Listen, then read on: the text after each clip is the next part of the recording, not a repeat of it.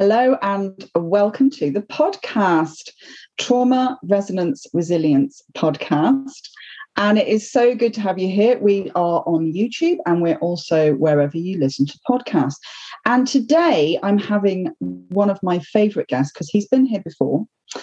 And um, we're going to have a conversation that I hope you are going to love about childhood adversity and criminal justice. So, without further ado, let me have a warm welcome from everyone for Andy Brierley. Hello. Great to be here, Lisa. It's fantastic to have you here. It really is. And for those of you who are watching, you'll note that I'm using something called immersive, which means that we are both sat um, next to each other, except, of course, we're not. Um, but for video purposes, we are, which is quite unnerving. Do you like the screen when it's like that? What do you think? Yeah, I think it's uh, it's unusual. It, it feels a bit different, but I'm sure we can absolutely run with it it's quite strange, isn't it? Anyway, mm. listen, Andy, I think before we kick off, what we need to do really is locate ourselves professionally, academically, and personally in this discussion. Why we feel equipped to have this discussion, I think, it is important because it's quite nuanced, really, when you're thinking about childhood adversity and criminal justice. So, Andy, do you want to do you want to start? Yeah, of course. Yeah. Um, so at the moment, I am a university teacher um, and I am currently teaching police officers on the Unlocked programme um, for Leeds Trinity University. So it's a postgraduate master's um, and I've been doing that since September. So it's a relatively new position for me. Um, prior to that, I have had 15 years working in the youth justice system. And towards the end of, of um, my end, if you want, and my transition into academia. Um, that was predominantly working with looked after children and care leavers that entered the youth justice system in Leeds. Um, so that required me to do various strands, really, some strategic stuff, some multi-agency working, some training, and some direct work with children looked after and getting them involved in decision-making processes. So it was quite an interesting role, really, because it was quite varied. Um, and I have written two books around youth crime and trauma and um, identity formation. And mainly that is derived because I've got a dual perspective of the criminal justice system. Because prior to my 15 year youth justice career, I spent several years in the criminal justice system, four of which were in the prison system um, and on license to probation, etc. So a bit of an unusual way into my uh, professional career. And prior to that, I experienced various childhood adversities, um, which included the care experience and, and being raised by a, a, mother who also experienced abuse and neglect in the care system herself. Um, so I guess that just gives me an interesting take on the topic that we're going to discuss, I guess. Absolutely. Um, and for me, so I'm fairly new into um, working around criminal justice. I started doing some work um, in my capacity as someone who trains, speaks, and writes about trauma, recovery, and resilience. Um, I started doing a piece of work with probation back in 2018 and have continued to work with violence reduction units, system change, and other probation services.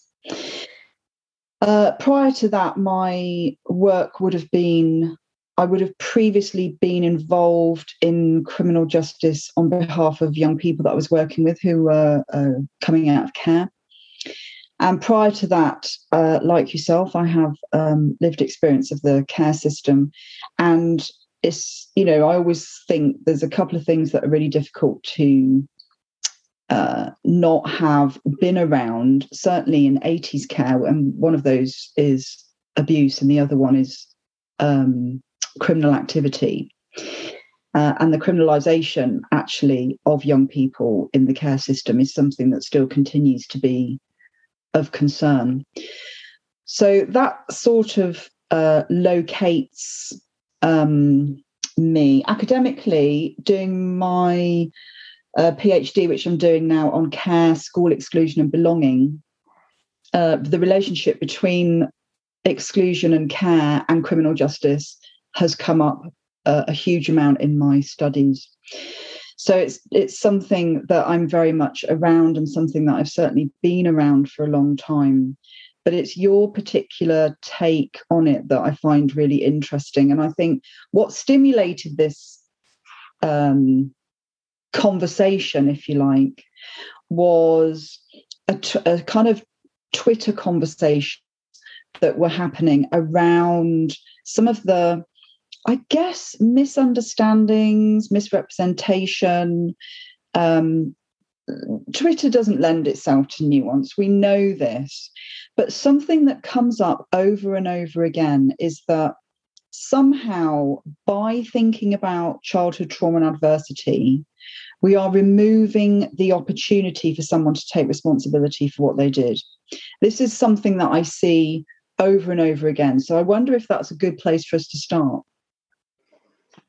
Yeah, um, absolutely. I was involved in that parts of those conversations, I suppose, over the weekend. And um, yeah, I mean, my, my starting point is that I, it, sometimes I wonder how much people understand the mechanisms of the criminal justice system when we start to have conversations about um, the profile, if you like, of the people that enter the criminal justice system um, where they come from, what their experiences are, and, and more, but more importantly, how to intervene to make sure that they do not go on um, to reoffend or, or, or create more victims, which in the grand scheme of things, we're not particularly great at in the, in, in, in the UK in terms of our reoffending rates in comparison to our European neighbours, for example.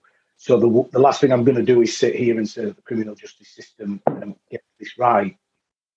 But I think, and I've outlined in a in a, in a bit of a because I want to rather than getting caught up in the conversations where you can only write so much in a tweet, and, and so I, I, just thought I'd just put a little short video out. And and what, one of the things that I wanted to have the conversation around is that this conversation is quite a nuanced and complicated conversation, and I think if we start having it by drawing people on either side of the debate, I think that, that can be incredibly unhelpful um, because I mean, most of the research that's, that's come around, say, for example, the Good Lives model that was derived from Tony Ward um, and Ruth Mann, etc., and, and, and, contributes towards the desistance literature um, from Maruna and others. It, it, it's that actually holding people to account or making them responsible for their behaviour doesn't automatically mean that they're not going to reoffend anyway. Um, what the literature stipulates is that actually moving people from um, a profile where they believe that they are an offender or that they are a criminal into moving them into a space where they don't identify as an offender or a criminal means that they're less likely then to go on and um, reoffend in the future, right? So my take on that is, having had my own experiences of being in the criminal justice system and the prison system, is that that is a very individual experience. It's an individual journey. And so the, the kind of processes behind the criminal justice interventions, if you like, are APIS, so assessment, plan, intervention, supervision.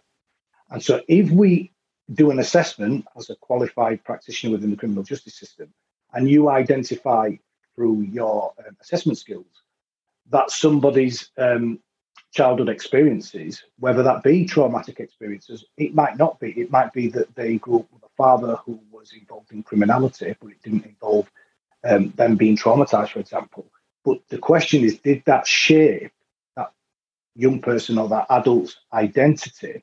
And if it does shape the identity, the desistance literature stipulates that that is can influence the behavior of somebody, and that's what we need to be changing. So I think it's it's a bit of a no-brainer conversation, to be honest. It just depends on the individual's history and context, and the intervention is dictated to by that assessment.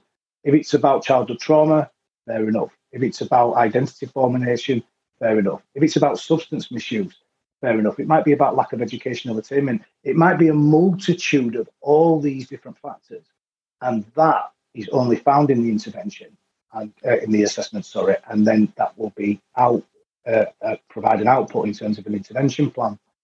So the conversation saying that we're taking away people's responsibility towards the crime about having a conversation about adverse childhood experience in the, and childhood trauma in the criminal justice system, I think is a bit of a mute point because the, the, the fact that they're in the criminal justice system means they're being held to account.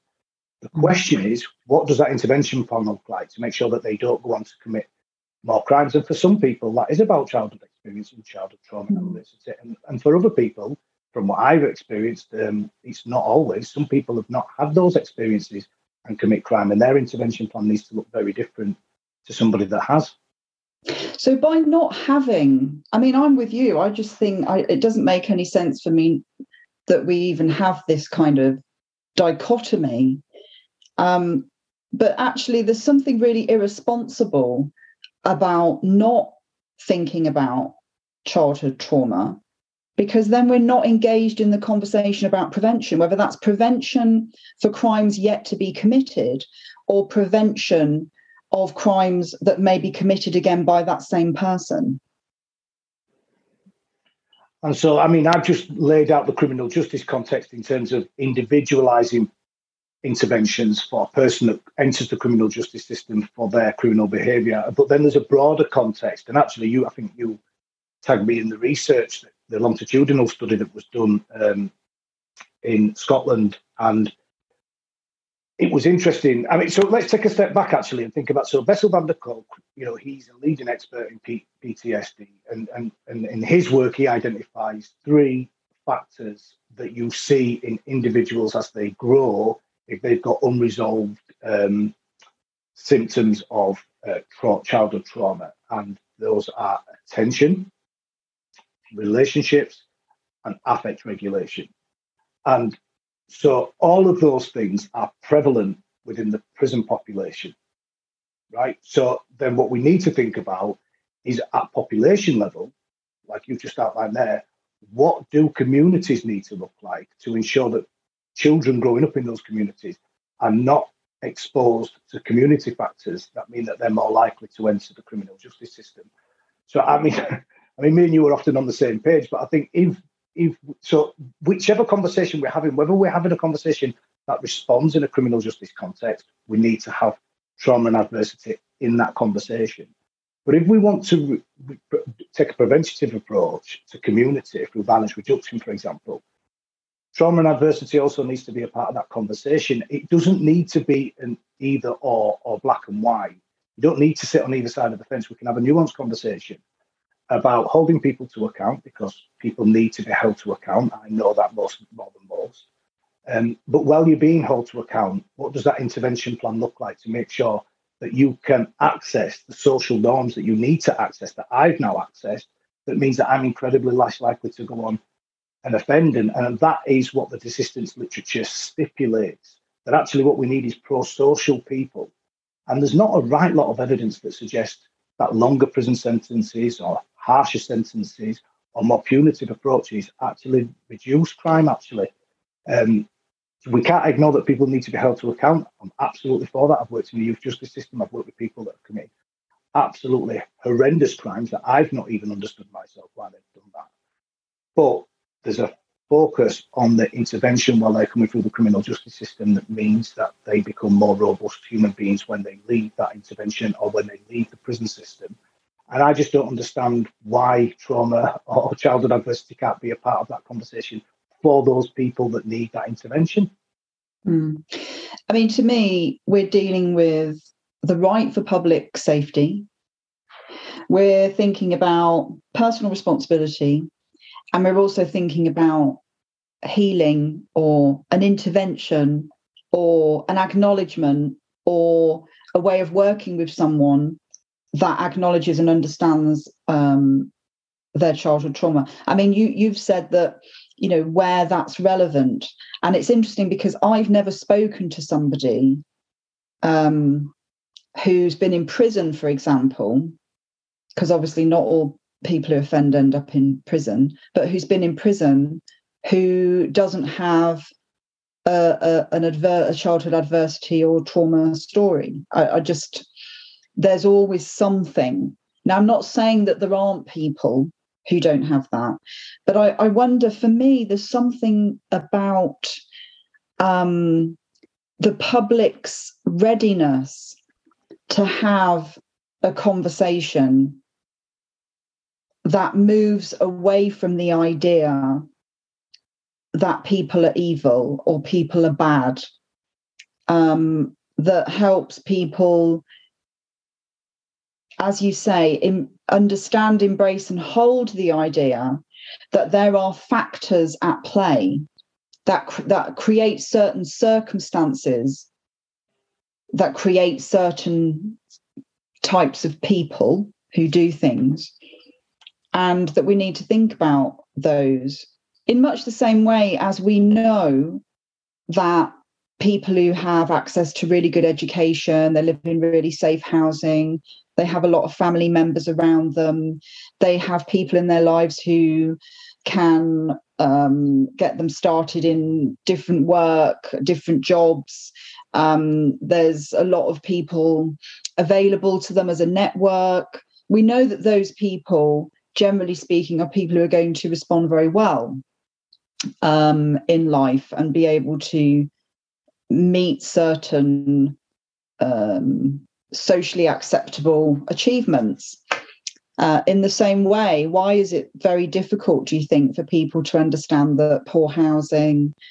Um, and I guess it's the causation correlation argument, isn't it? It's this, it's this idea that somehow by looking at a population and asking them to reflect back or reflecting back with them um, and finding childhood adversity and trauma that somehow we're saying that all people who have those who have adversity and childhood trauma are going to end up in the prison system. And i'm not quite sure how you move people away from that thinking because clearly that isn't the case.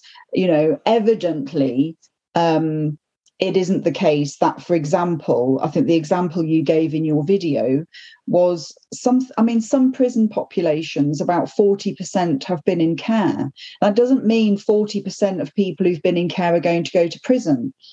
Um, and I'm not sure how how to have that conversation if it's really difficult for people to grasp. I mean, what what kind of ideas do you have about helping people understand the difference between causation and correlation in that way?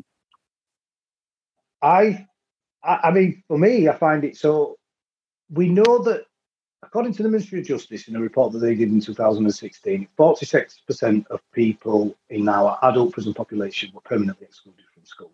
Okay, so that that that's not a causation. So so somebody getting excluded from school, you know, or, or not getting high academic attainment is not a causation for offending.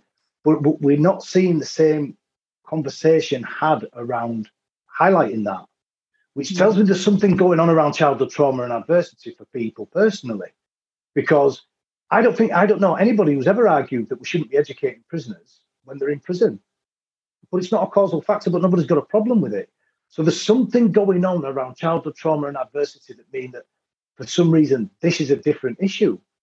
Mm. In, in in many ways, it's the same. It's the same conversation around um, around Black, Asian, minority, and ethnic groups, right? So there's a disproportionality of people in the criminal justice system that come from that group, um, as highlighted by Laming in 2006, uh, Lammy in 2016.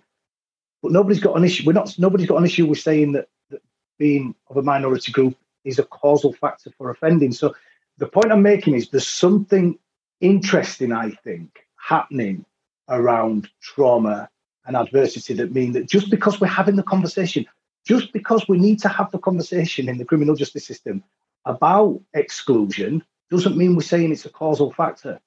Just because we're saying we need to have a conversation about minority groups, we're not saying it's a causal factor.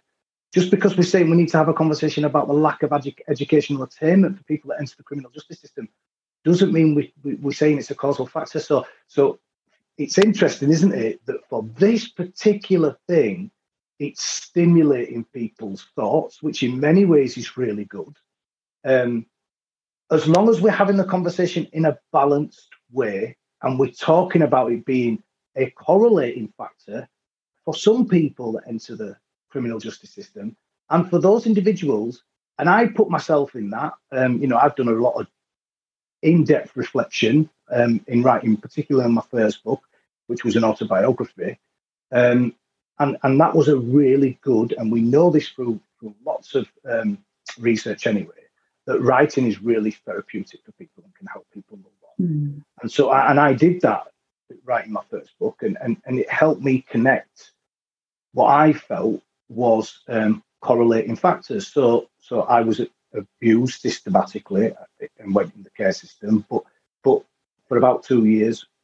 But interesting, that wasn't actually a contributing factor to to my offending behaviour. Really, when I did my in-depth reflection, it was more about the consistent exposure to people involved in offending and drug use, and then that fueling my kind of self-perception about who were my kind of people as I were growing up, who were my relationships, and because I gravitated towards people that were not particularly productive for me, it increased the likelihood that I was going to get involved in those type of behaviours and um, became addicted to heroin. And that then was the biggest driver behind my offending behaviour, really.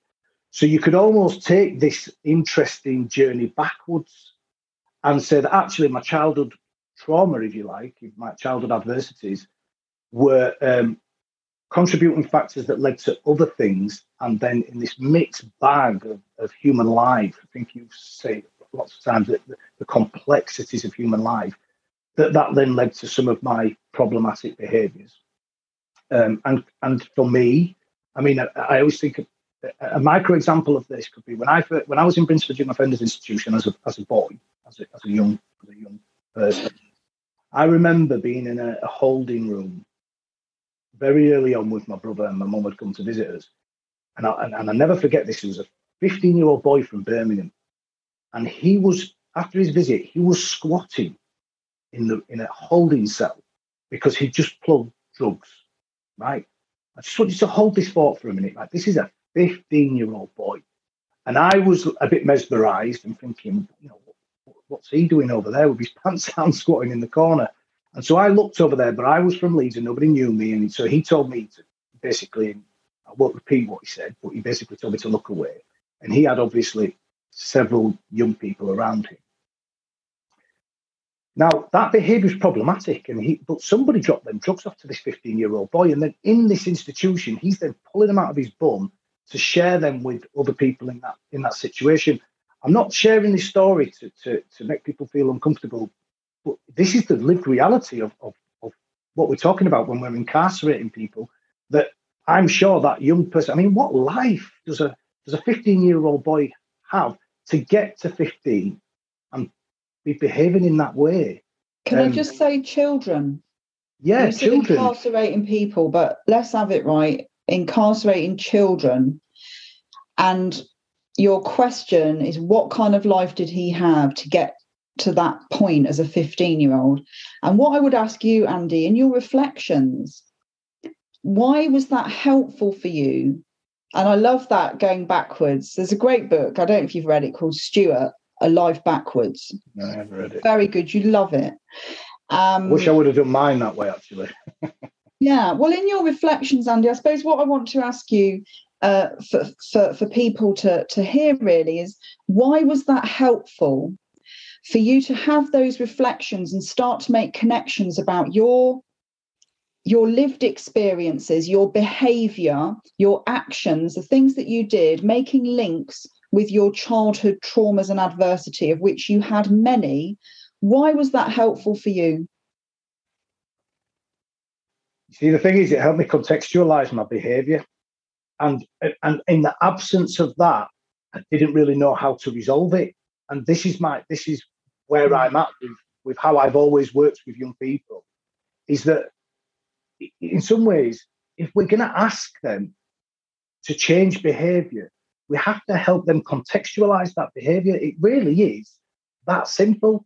And actually, when we look at the work of Maruna and McNeill and desistance literature, what they're saying is actually, if you, the people that have a positive identity and are able to psychologically make sense of the behavior are more likely to move on from it. So if people are trapped, um, for me, a trauma informed approach is working with individuals to help them dig deep within themselves, reflect within themselves. Some people might think shaming is helpful. I, I just don't believe that. I think that You know, actually, if you can help people contextualize their behavior, you can help them get a better sense of self, help them understand their behavior, even if it isn't about trauma, but it's about the way that they're behaving and their behavior comes from whatever uh, factors are behind that behavior. You can help them recognize that that is something that that happened then and that actually they as human beings can be more productive members of society and can move forward and my my reflections helped me do that it helped me psychologically disassociate to some degree and help me understand the context behind my behavior and once i understood the context it was like a and that happens as a part of maturation as well because most people as that longitudinal study in scotland highlight that come into contact with the youth justice system actually go out of offending by the age of 25. Most, um, interestingly enough, that's when the, the, the kind of cognition of brain construction is fully developed, which I find interesting as well. Mm. But it, it, that reflection just helps me understand actually not excuse my behavior. And I think that I have to be clear about that. It's not about excusing behavior, but it's about thinking, okay, if that happened, because life is messy, if that happened, that then meant that I was more likely to spend time with that person over there. And if I'm most likely to spend time with that person over there, and the two of us coming together won't particularly help. All that does is help me identify that actually maybe I need to spend time with a different person, which means that I'm not likely to get involved in that behavior again. So I think reflection is absolutely essential. In fact, some people sometimes people say to me, What made you change? And I think that's an interesting framing of the question, actually, because I don't believe I did change. I just believe I didn't give up. But in the end, you know, it's reflection that helped me sit, analyze myself, contextualize my behavior. And once I was contextualized it, it meant that I was unlikely to do it again in the future. But, but, but going back to the book, you know, when I went to Brinsford Young Offenders Institution, you know, I've got a bit of insight now and a bit of knowledge and, and, and practice experience as well as a few more years and a bit less hair. But I, I, I know beyond a reasonable doubt those the vast majority of violence that I've seen in that young offenders institution is because those kids, the majority of them, could not regulate and deal with stressful situations. And yet they were placed in some of the most stressful situations children can be placed in. And that's a, a chemistry for disaster. So it doesn't mean that you justify some of them. I mean, they were a lot of them in Birmingham at that time were in very, very serious and violent crimes, sometimes murder, um, so the last thing you want to do is fall into a trap of saying, well, you know, you committed murder because you experienced trauma, because that's not true. But if an individual has committed murder and is in prison at 15 years old, think it's important to contextualize that baby behavior, get them to reflect on why they've ended up in that position at 15 years old, so that when they are released eventually, they are a safer member of uh, a community than when they enter prison. And I guess that's the beauty of working with young people is there is you know that you've got a window of opportunity to try and prevent adults going into relationships, having children, going into public spaces and carrying some of that violence that you saw as a young person into adulthood and everything that goes goes with that. Um, what what are your thoughts about adults and violence and how we how we think about that i mean as i said earlier i'm doing work with a number of violence reduction units which you know they the work that they do goes into every aspect of an area you know they're looking at uh, policing, they're looking at education, they're looking at housing, they're looking at all of those aspects. But how do we think about that in the context of some of the conversations that came up um, on Twitter around violence, particularly? I mean, it's a difficult it's a difficult response for that question, Lisa, because I think it, in some ways, it goes back to what we're saying about individual and community. And I think there's a philosophical conversation to have about. Um, I do have. I expressed in connecting with young people in trouble um, that I do worry sometimes um, that we are framing a conversation around child criminal exploitation, which means that we are saving children from groomers and exploiters and, and gang county lines. And I think that that's absolutely right to have that conversation because, as we know, the data is unfolding right in front of us. That that is the case. But I think we could also, if we if, if our response is too authoritative to communities that are already fighting inequality and poverty and marginalisation, racism, for example, the narrative might might might cause more harm than good, actually.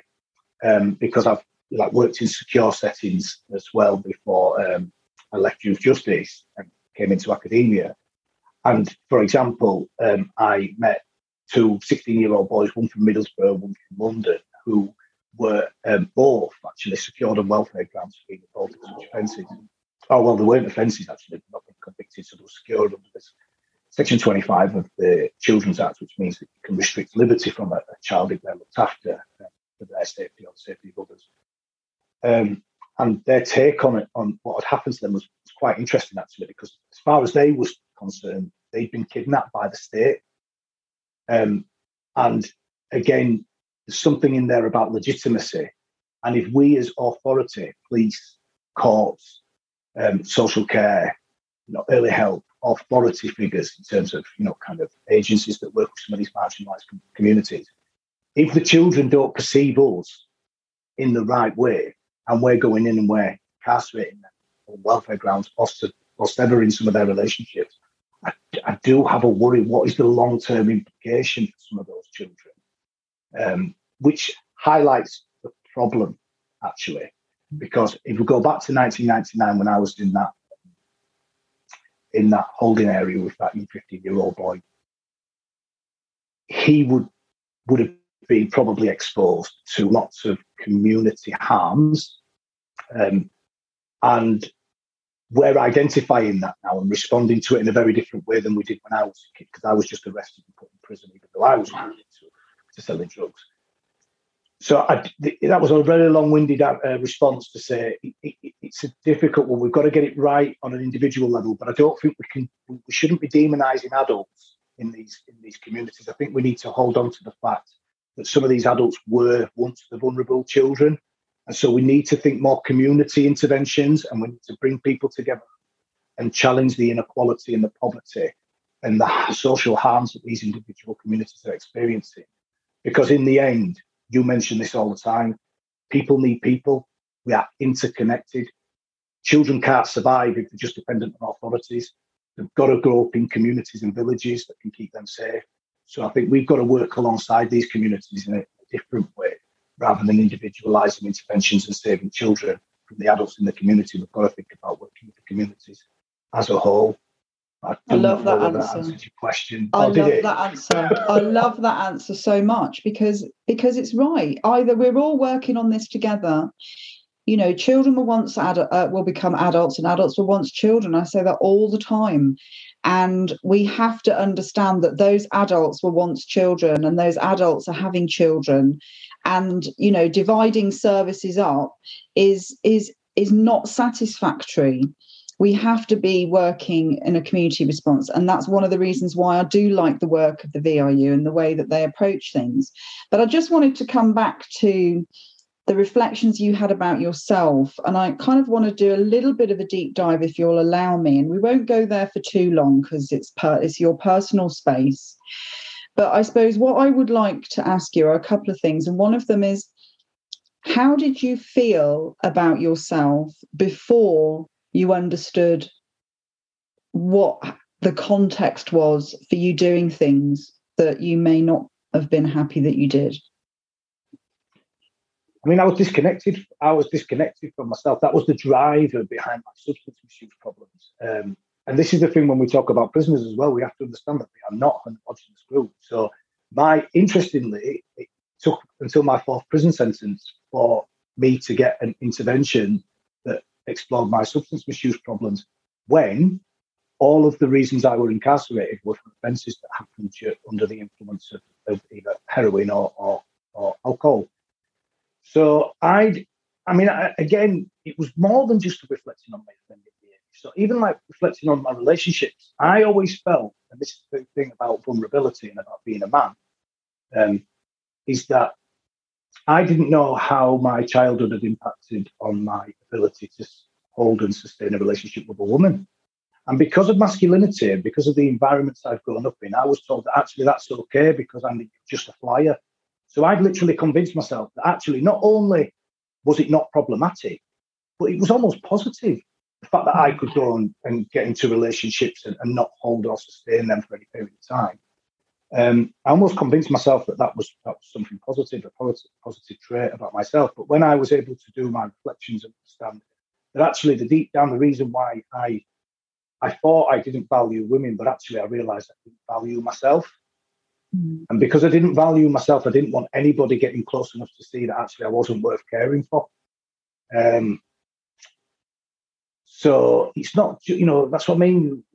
The, the offending is just an ice tip of the iceberg of making people a more rounded human being. If we focus on the offending, we're kind of losing something actually the human context, the compassion we felt, so Gabor mm. Maté talks about um, you know trauma not what it's not what happens to us, but it's what happens inside of us as a result of what happens to us. And I think somewhere along that childhood that I had and the prison experience and the drug addiction, I just lost connection with myself.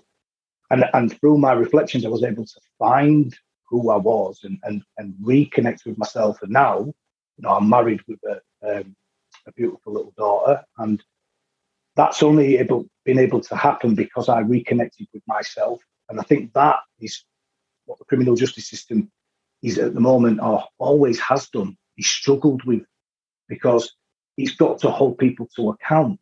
People have got to be accountable for their behavior when they victimize people.